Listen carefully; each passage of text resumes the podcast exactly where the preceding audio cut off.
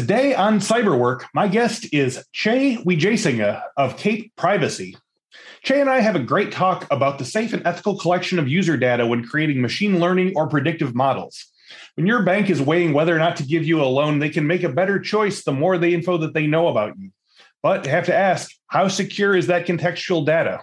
Hint, it's not as secure as Che would like. So get the inside data privacy scoop today on Cyberwork.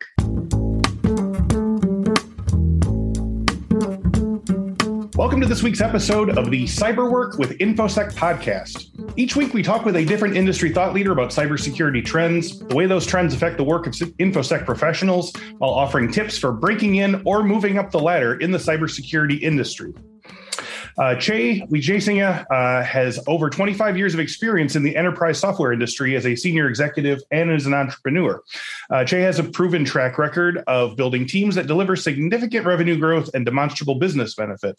Uh, he was previously SVP of OmniSci, global head of data analytics sales at Cisco, and EVP at Composite Software. So, with more, more and more regulations around data privacy and data collection going into place, uh, the field of data collection for the purpose of machine learning models, by comparison, still feels kind of like the Wild West. Uh, so, based on the stream of data that's being accessed by those technologies and companies, uh, Che believes there's an opportunity to improve how and where data is used. So, these types of fine grained and ethical considerations are our bread and butter on cyberwork. So, I'm looking forward to getting into it. Che, thanks for joining me today. Welcome to the show. Hi, Chris. Nice to be here. Uh, so, first question, uh, just to get a little background on you, where did you first get interested in computers and tech, and and what got you first excited about cybersecurity? What was the uh, the initial draw? Sure. So, so I was given my first computer in 1981 by my mom. As a small child, I'd spent hours learning how to code and play video games. Mm-hmm. Uh, that paved the way for my future undergraduate studies and career in the software industry. While I was at Cisco, I became interested and involved in cybersecurity software the business and technical challenges around securing and protecting data are massive. Um, mm-hmm. as I'm sure you appreciate, it's a fast moving and fascinating field. Oh yeah. Now, uh, yeah. What was the, what was the initial uh, appeal of, of big data and, and, data analytics? What were some of the hurdles and projects and milestones along the way that that got you to where you are now? Because I mean, obviously, one day you look and you're like, big data. This is for me. Like, what what were some of the first projects that you did in that space? Yeah, I mean, I first started working on data and analytics projects while I was at Deloitte Consulting. I was involved with large enterprise data warehouse implementations. Mm-hmm. Um, those projects were resource and time intensive. The implementations took months, sometimes spanning over a year uh, to complete. Um, you know, complex solutions that involve both IT and the business to align on a transformation initiative. Um, I also spent a number of years at Composite Software where we mm. tackled mm. difficult big data um, data integration challenges for many global companies. I think it was there that I truly began to appreciate the growing problems associated with data acquisition and data management. Mm-hmm. Now, what? Uh, I'm sorry. What what year did you say that was roughly?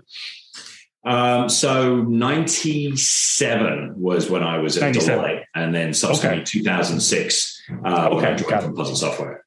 Gotcha, gotcha, gotcha. So, um, yeah. So let's start at the beginning here. When we, when you know, because uh, a lot of our listeners are are kind of new to the field or, or just trying to dip their toe in and see what area of, of cyber is interesting to them. So let's let's start start at the beginning. When we speak about uh, as as we discussed before the show, user data as it regards machine learning, analytics, and making technical decisions. What type of data are we speaking about? Can you give me a concrete example of a type of data that's regularly used to drive decision making through, say, modeling?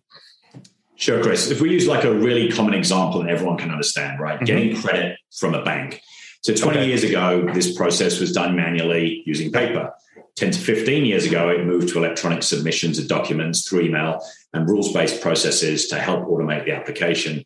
Today, banks can access customer financial data much more readily based upon data access such as credit scores that are so much more easily available. Regardless, all of these decisions are based on a past history. Now imagine if you could predict in a privacy preserving manner which customers would be better longer term customers based on data that today is less accessible due to its sensitive nature. Hmm. Can you give me some examples of, of these these less accessible types of data?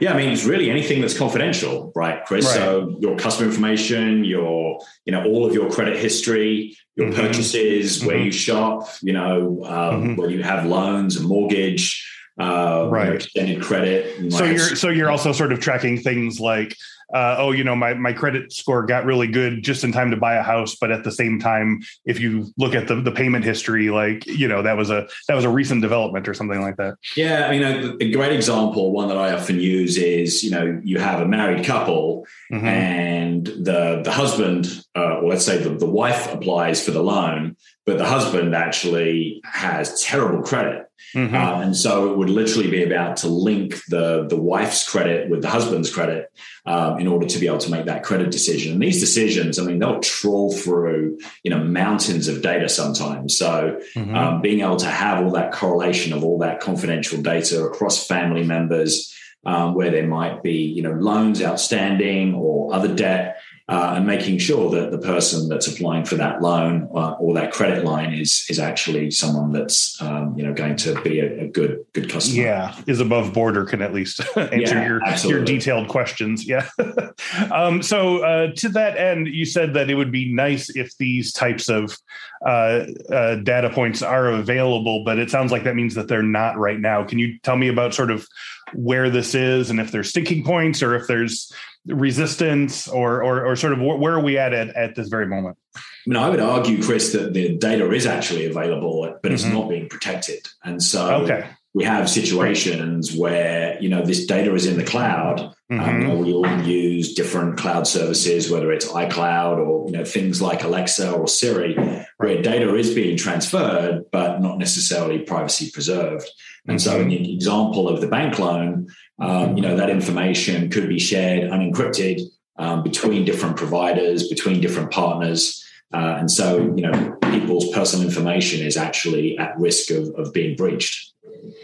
Gotcha. So now, um, is there a big difference between how data is protected via uh, compliance regulations like CCPA or GDPR versus how it's used for things like machine learning models described here? Uh, are there different regulations? It sound, almost sounds like there's not enough regulations to your tastes in the way it's done right now, what with the cloud and stuff. So, uh, how are these types of use and levels of protection potentially different?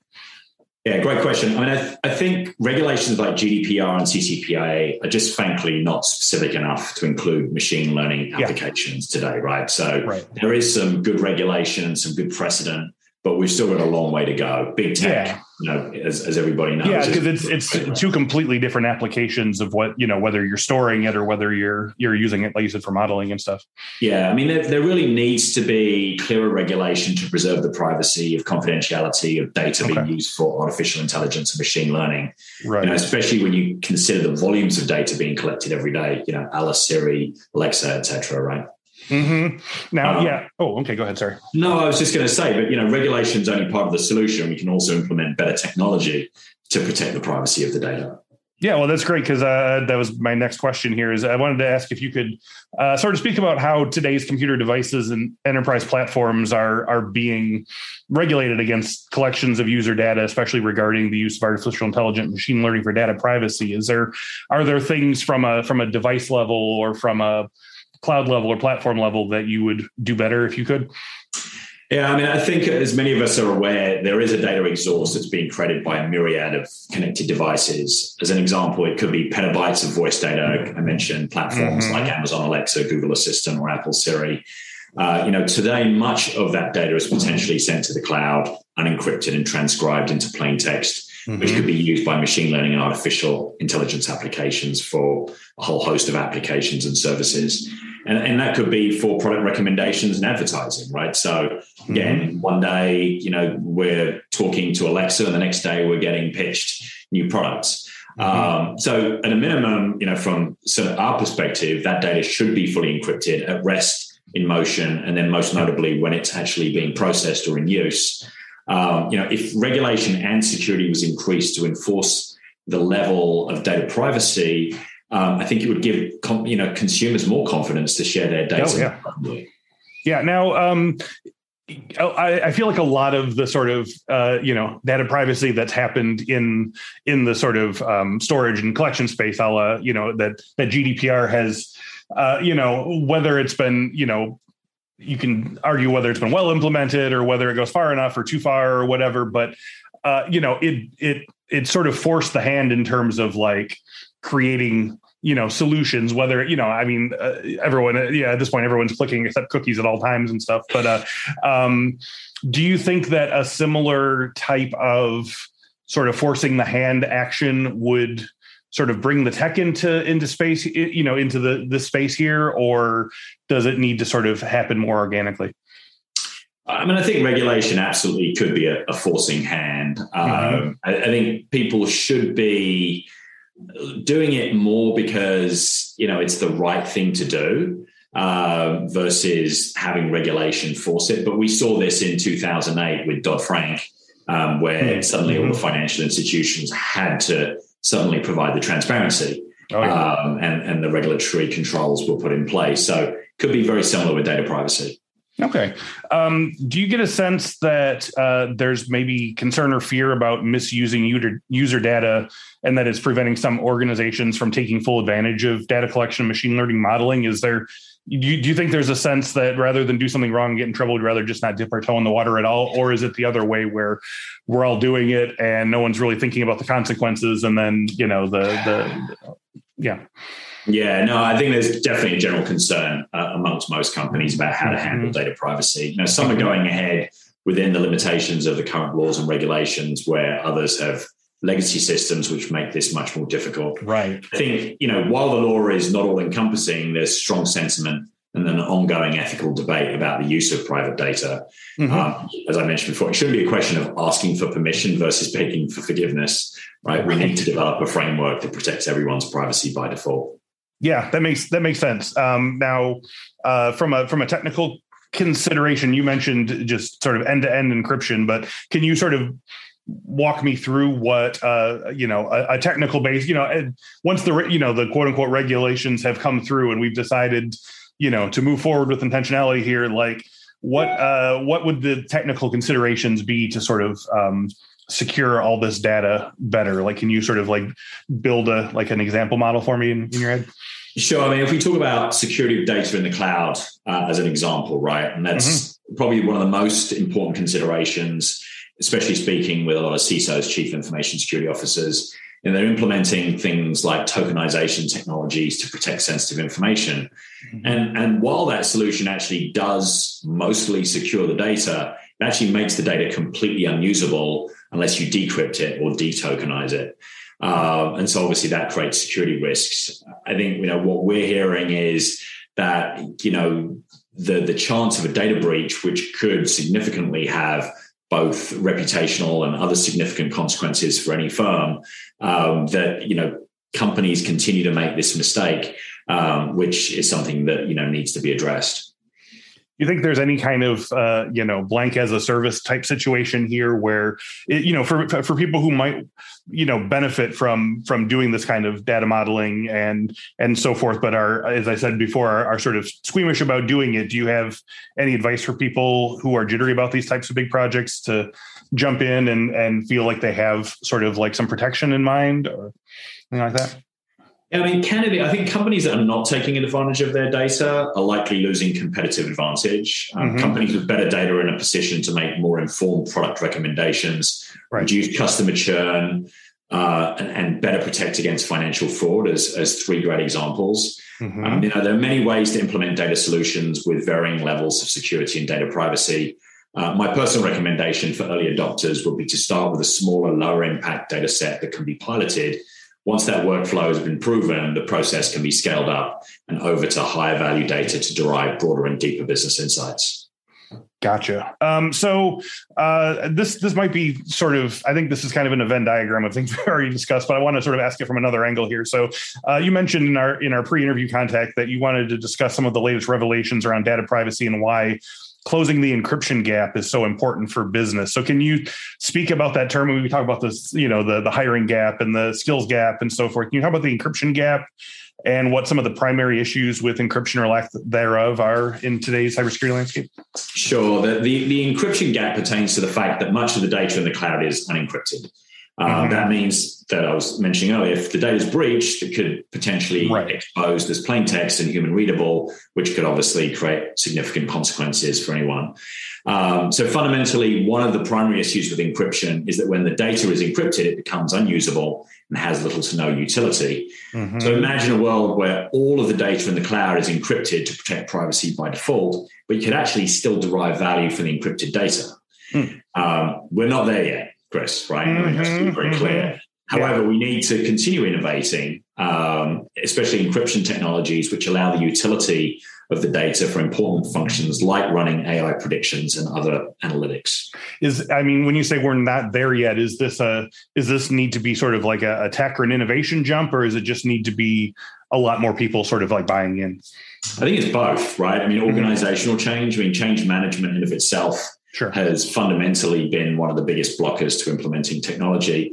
And then even from a technology perspective, you know, Cape Privacy deals with privacy preserving machine learning capabilities. Mm-hmm. And we're still very much in the early innings there while we're proving the capabilities. Um, now we're scaling the capabilities so that they can be used by large companies um, and actually small right. companies as well, right? Really for everybody. Gotcha. Now, um, I want to sort of pivot over to the uh, the work side of uh, the Cyber Work podcast and talk about careers in in this space. So, uh, yeah, from a work standpoint, do you have any tips or advice for students or cybersecurity career aspirants who want to work in the realm of data privacy? Are there some experiences in this day and age or self initiated projects that they should be engaging in now to make themselves more desirable to potential employees, employers? Yeah, I mean, one of the things that attracted me to um, the space was really the fact that cybersecurity is a fast moving sector. Mm-hmm. Uh, our successful hires have experience in building security, privacy, machine learning, and cloud technology platforms. I would say being familiar with the latest trends in technologies, um, you know, the areas of the business for both personal and professional development would be a great starting point, um, especially to be more desirable to potential employers. Um, as an example, we recently replatformed our entire software on Rust. Hmm. Uh, and so, you know, that's a that's a great sort of technology that's high in demand for, for new developers. So, learning Rust would be a, a great sort of angle there. Uh, our team also has a lot of open source experience. So, if you're new to the game, contributing to projects as part of an open source community is a great way to get involved. Okay, so I'm I'm guessing you probably uh, you know do some hiring personally yourself. Like, what are some things you like to see on a resume, or or sort of how do you like to sort of find out about you know potential people who could work for for Cape Privacy? What are what are the things you have to see on a resume, or what are the things that indicate that this person has the sort of passion or interest, or you know can learn the tech as long as they have the interest or, or excitement about it?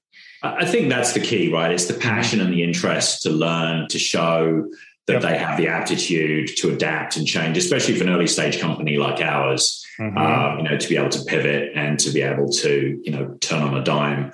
Um, so you know, certainly in terms of what I look for on resumes, it's going to be um, you know, obviously, if they're, they're, undergraduate, that they've shown achievements during school. As I said, if they've mm-hmm. contributed to open source projects, if they've you know self-taught themselves things like Rust or Go, Python, um, you yep. know these sorts of things, taking the self-initiative um, would certainly be a, an indicator of a good hire.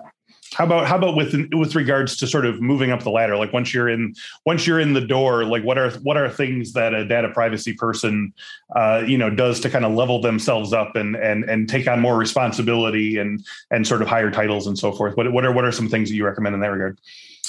So I think, you know, again, our space is fairly new, but mm-hmm. having experience, obviously, with cloud technologies, machine learning, artificial intelligence, um, the privacy segment is obviously something that's developing rapidly. Mm-hmm. Um, so again, if you're sort of middle management moving up etc mm. you know someone that's had years of experience with cloud infrastructure with machine learning technologies yep. um, artificial intelligence i would say those are obviously some of the key things that we look for as well Gotcha.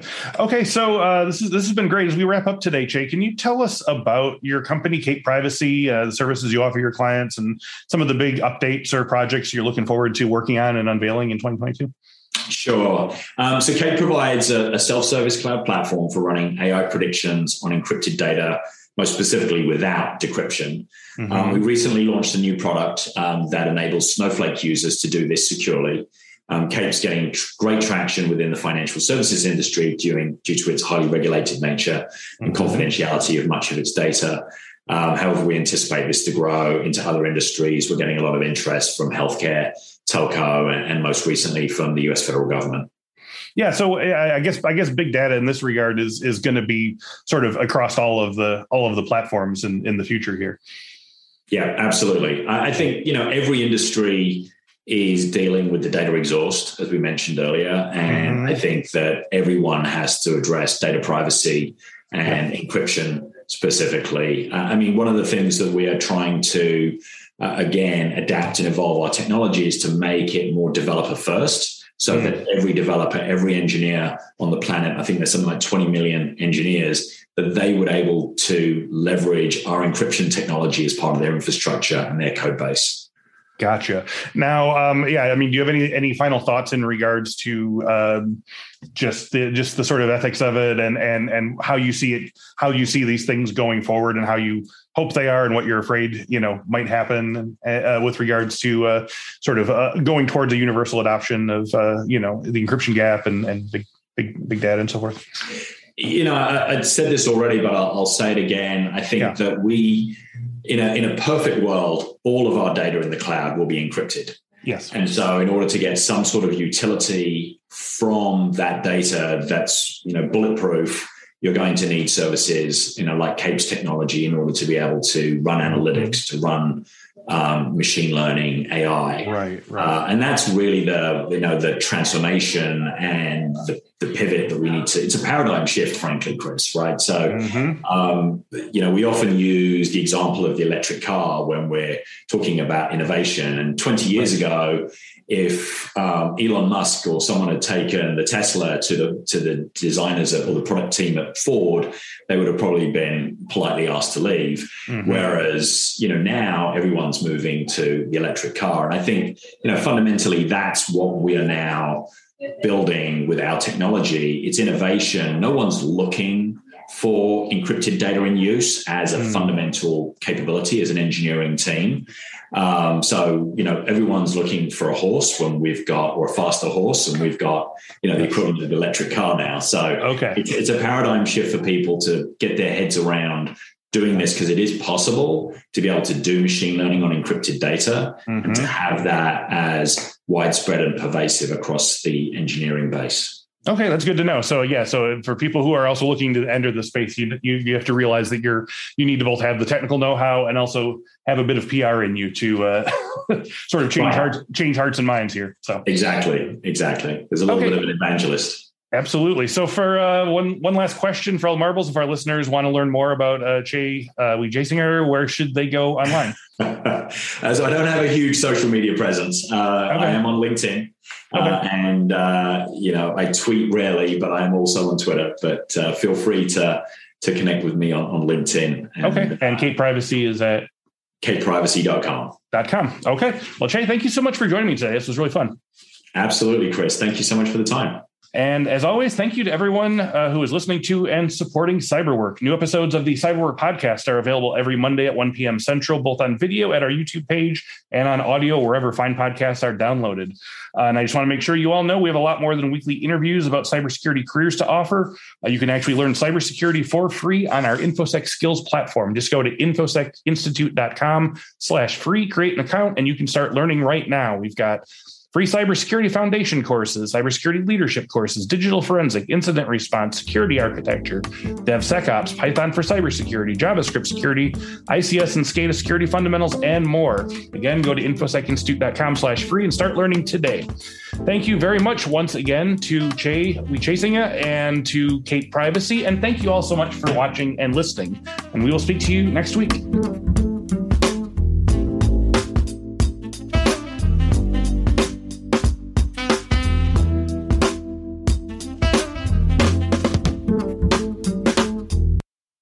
How about some free cybersecurity training resources for you and your team? Just go to infosecinstitute.com slash free to get ebooks, training guides, and more than 100 cybersecurity training courses, all free for CyberWork listeners. Go to infosecinstitute.com slash free and start learning crucial new skills today.